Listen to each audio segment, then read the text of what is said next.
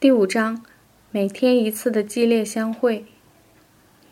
羊群远离广阔荒凉的南戈壁，是多么幸福的事情！渡过乌伦古河后，他们将会在额尔齐斯河南岸温暖的丘陵地带停留整整一个月的时间。四月的季节，阿尔泰山南麓春牧场的青草刚刚冒出头，羊在大地上深埋脸庞，仔细地啃食眼前的一抹淡淡绿意。缓缓移动。很久以后，他抬起头，发现四面寂静空旷，群山间自己成了孤零零的一个。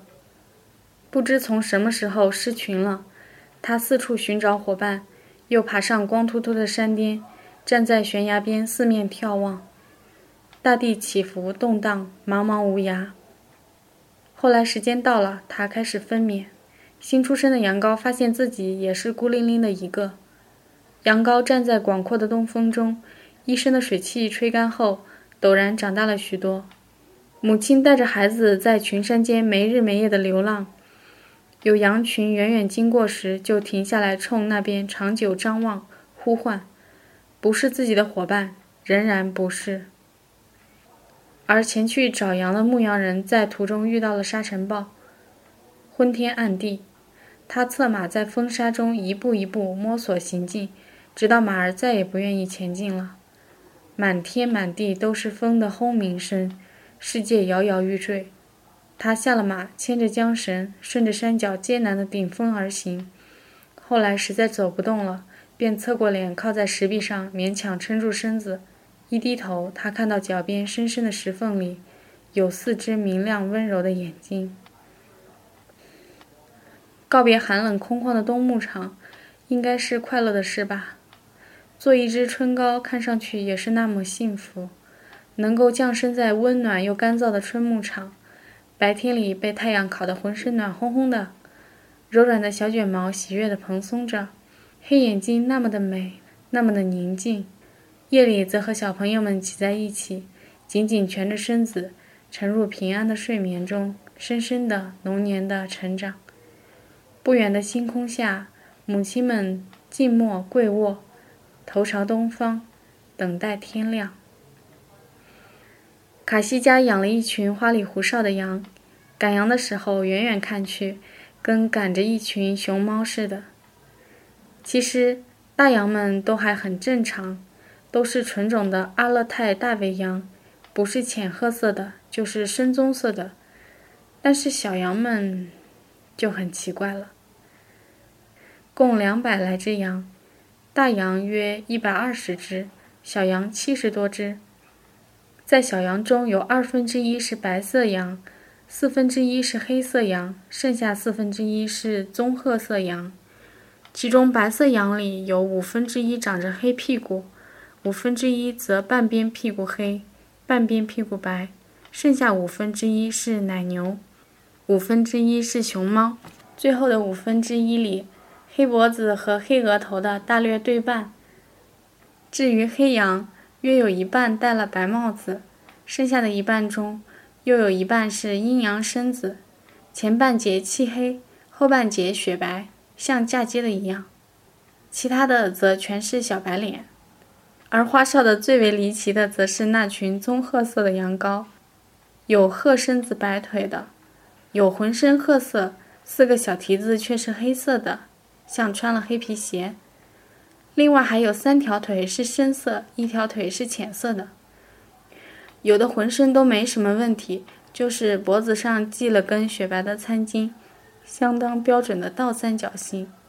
还有的屁股上两大团脚印形状的深色斑块，像给谁踢了两脚似的。还有的浑身纯褐色毛，就后腿两个小膝盖上两小撮耀眼的白毛。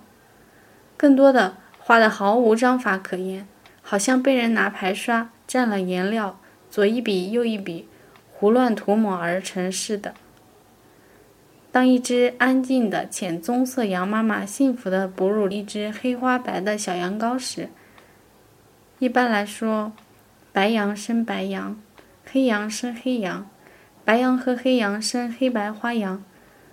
可是。棕色羊妈妈又是怎么生下黑白花的宝宝呢？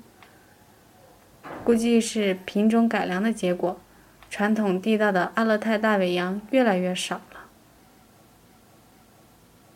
大羊和小羊一定要分开牧放的。刚搬到吉尔阿特，可可就在驻地所在的山坡东侧，用几扇旧房架子围搭了一个简易的羊圈，蒙了些破毡片挡风。每天晚上，只赶小羊入圈，大羊就会在羊圈外守着，一整夜一步也不离开。每天早上，得先把大羊赶走很远很远。一直远到一时半刻回不了家为止，这才把小羊放出来，往相反的方向驱赶。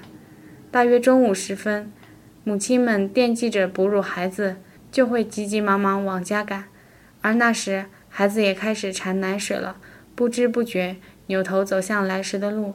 这样，母亲和孩子们会在驻地下方那片倾斜的巨大空地上汇合。当母亲们和孩子们汇合，我第一次看到那种情形时，简直给吓坏了，目瞪口呆，双手空空地站在荒野中，简直无处藏身。发生什么事了？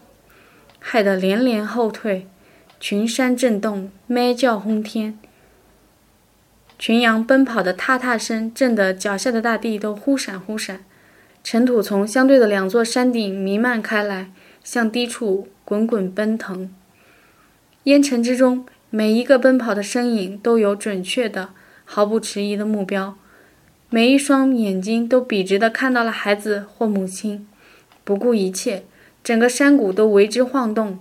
那惊狂的喜悦，如同已经离别了一百年。才开始，我还以为场面是失控了，以为他们预感到了某种即将爆发的天灾，以为他们在被凶猛的大兽追赶。地震了吗？狼来了吗？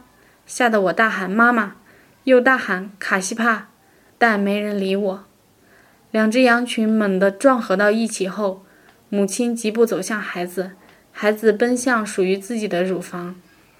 遍野的呼喊声慢慢沉淀下去，尘土仍漫天飞扬。最后剩下了唯一一个水灵灵的小嗓门，仍焦急地穿梭在烟尘沸腾的羊群中。他的母亲昨夜刚刚死去。我远远地站在沼泽边的乱石堆里，看着这一幕激烈的相会，头盖骨快要被掀开一般。某种巨大的事物轰然通过身体，而身体微弱的像大风中的火苗。这样的相会，尽管每天都会有一次，但每一次都如同一生中唯一的一次一般。